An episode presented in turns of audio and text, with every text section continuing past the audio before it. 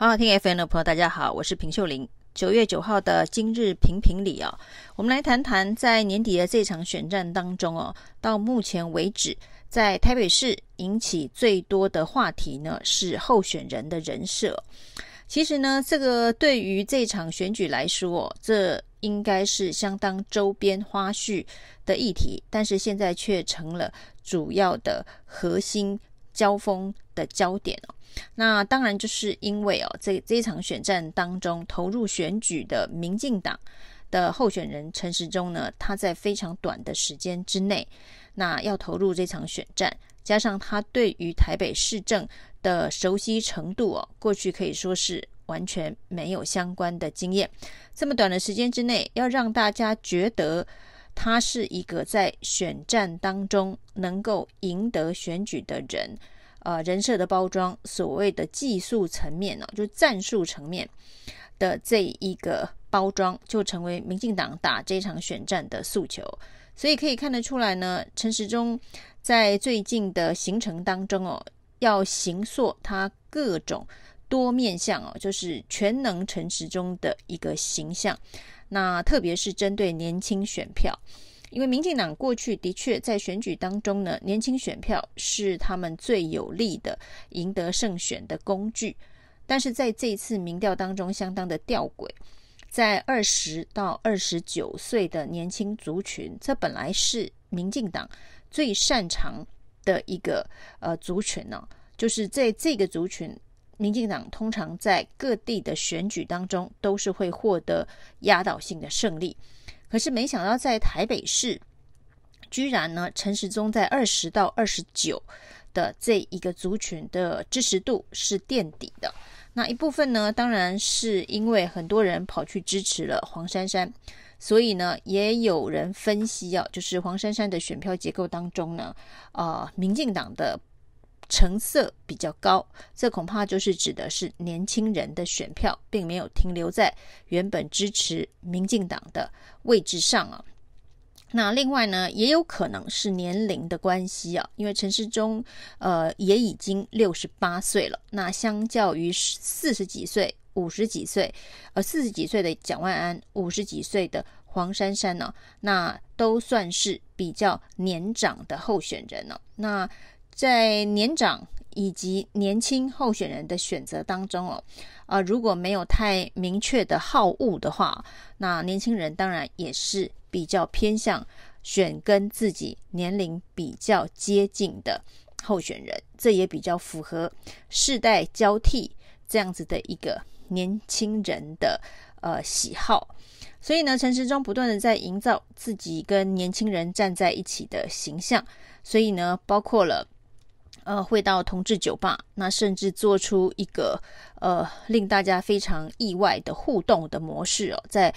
同志酒吧居然可以传出这个舔耳的照片。那这对于呃大家对于陈时中的印象来讲是有相当大的反差。虽然陈时中似乎在这一个呃人际交往上面呢、是属于比较开放型的，这跟之前他在担任防疫指挥官的时候所流出的这个唱歌红酒的照片就可以呃看到，他其实在私底下。人际交往上面呢，是属于比较开放型。那至于呢，这是在他自己呃同才生活圈当中的表现。可是呢，把他呃场景设计在年轻人的同志酒吧里头，哎，这些画面感觉就非常的突兀了。那另外呢，当然他把自己包装的年轻化，包括穿了桃红色的西装，呃，半萌，这当然是希望能够接近女性年轻的。这个选民哦，那最后的灾难呢、啊，当然发生在跟网红四叉猫的互动上哦。那为了要让他显得跟网红亲切的互动，没想到呢，用了错误的场景啊，在公厕里头的这一个爬墙偷窥的这个互动哦，终于引发了灾难的行销事海啸般的反弹的效果，以至于必须要道歉。必须要删减影片，必须要重新的呃上架，甚至呢，原本的这个政策相关的讨论议题也都完全失焦，还甚至引出了竞选总部里头呢，这个正二代舰队的相关的议题哦，以至于必须进行危机处理。那有关于这个竞选总部的正二代名单哦，最大的危机哦，恐怕不是在这些人的背景上哦，而是这些人的派系上。那这些人的派系基本上都是属于英系的这一个正二代哦。那对于其他派系来讲，这就是一个相当刺眼的存在啊。那包括了这个派系里头的这个新潮流，可能是完全被排除在外哦。这对民进党来讲，呃，二零二四的选战布局里头呢，其实现在早就悄悄的在开打当中哦。那所以呢，在陈时中竞选总部里头以英系为主，所以未来的观察重点是。副院副总统赖清德到底会用什么样子的一个角色，以及什么样子的姿态，还有在什么样子的时间点才会出马替陈时中浮选？因为这个舞台是英系的舞台。那对于呃新潮流所支持的赖清德，二零二四呃民进党最。有潜力的总统候选人来讲哦，那这个舞台到底有没有他发挥的角色？那这是下一步要看陈时中在台北市选情一个相当呃具有代表性的这个指标。那当然呢，这个候选人的这个人设包装啊，除了陈时中的这个灾难式的呃年轻化行销之外，这这个行销里头当然还包括了呃跟运动明星打球，跟这个郑怡静打桌球，本来要跟陈信安打篮球，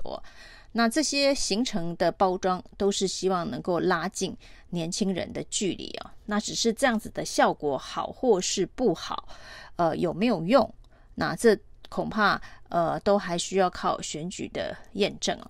但是呢，这一个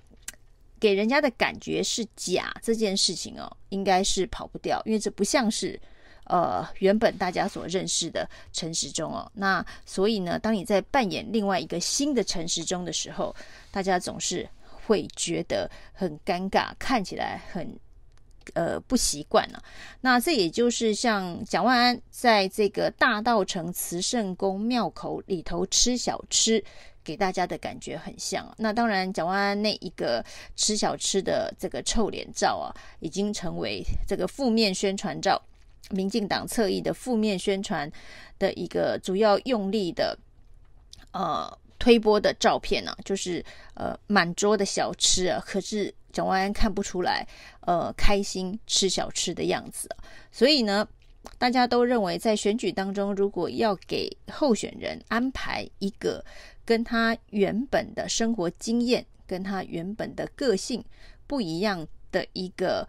宣传方式的话，在整个流程以及细节的设计上面，都需要更加的用心，才有可能。把以假乱真呢、那选举当中就是呢，呃，以假乱真，让选民以为是真，最后呢，投其所好，让他投下选票。那这种叫做比谁的假面表演的比较好，谁的这个认知形象让选民呃比较喜欢。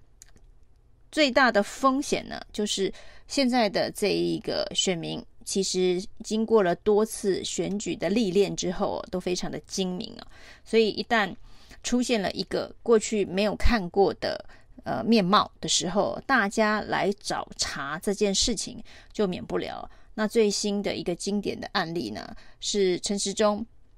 为了搭上海鲜的话题哦，那这个竹笋蛤蜊汤，蛤蜊里头的海鲜呢，那他把他之前呢在这个。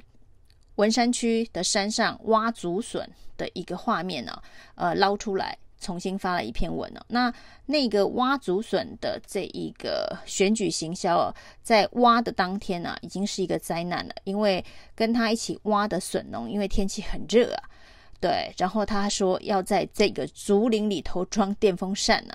那这的确是一个蛮瞎的提案呢。那这次呢，拿出他挖好的竹笋的照片，告诉大家说，呃，绿竹笋非常的好吃，然后呢，拿来煮这个竹笋蛤蜊汤，那对于营养、健康、均衡都很有帮助。那当然搭上的是蛤蜊的海鲜的议题哦。但这张照片呢，呃，一看就觉得非常的突兀哦。第一个，呃，所谓的刚刚从土里头挖出来的这个竹笋啊，竹笋身上本身没有沾上泥土。第二个呢，在挖竹笋的这个时间点呢，感觉像是日正当中啊，呃，基本上呢。呃，有点常识的人都知道，呃，竹笋要在太阳升起之前去挖，否则呢就会变得老掉，非常的难吃哦。不会有人在日正当中的时候在那里挖竹笋哦。所以整个画面就是告诉大家，这是演的，这是假的哦。那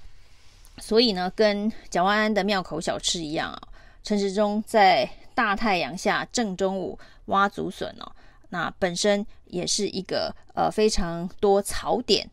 让大家可以找茬的一个相当失败的人设。那总之这一场选战到目前为止呢，没有什么像样的政见辩论哦，大家在比的都是一些周边花拳绣腿的枝节。那只是这一种呢，形塑的是候选人个人的好恶。那的确也跟现在的选举风潮是蛮接近的，因为现在的选举当中哦，已经很难说你是在选选贤与能，或者是在选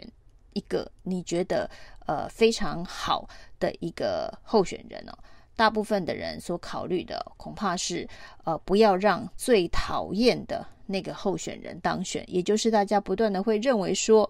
呃，会有所谓的弃保效应的原因，就是呢，这种呃厌恶政治、厌恶呃某个候选人的强烈动机，恐怕呢才能够催你从家里头走到投开票所去投票。所以，到底会不会有弃保效应？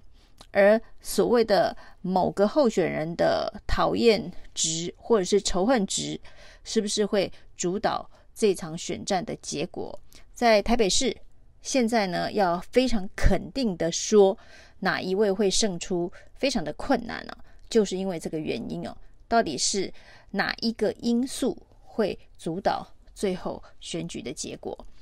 以上是今天的评评理，谢谢收听。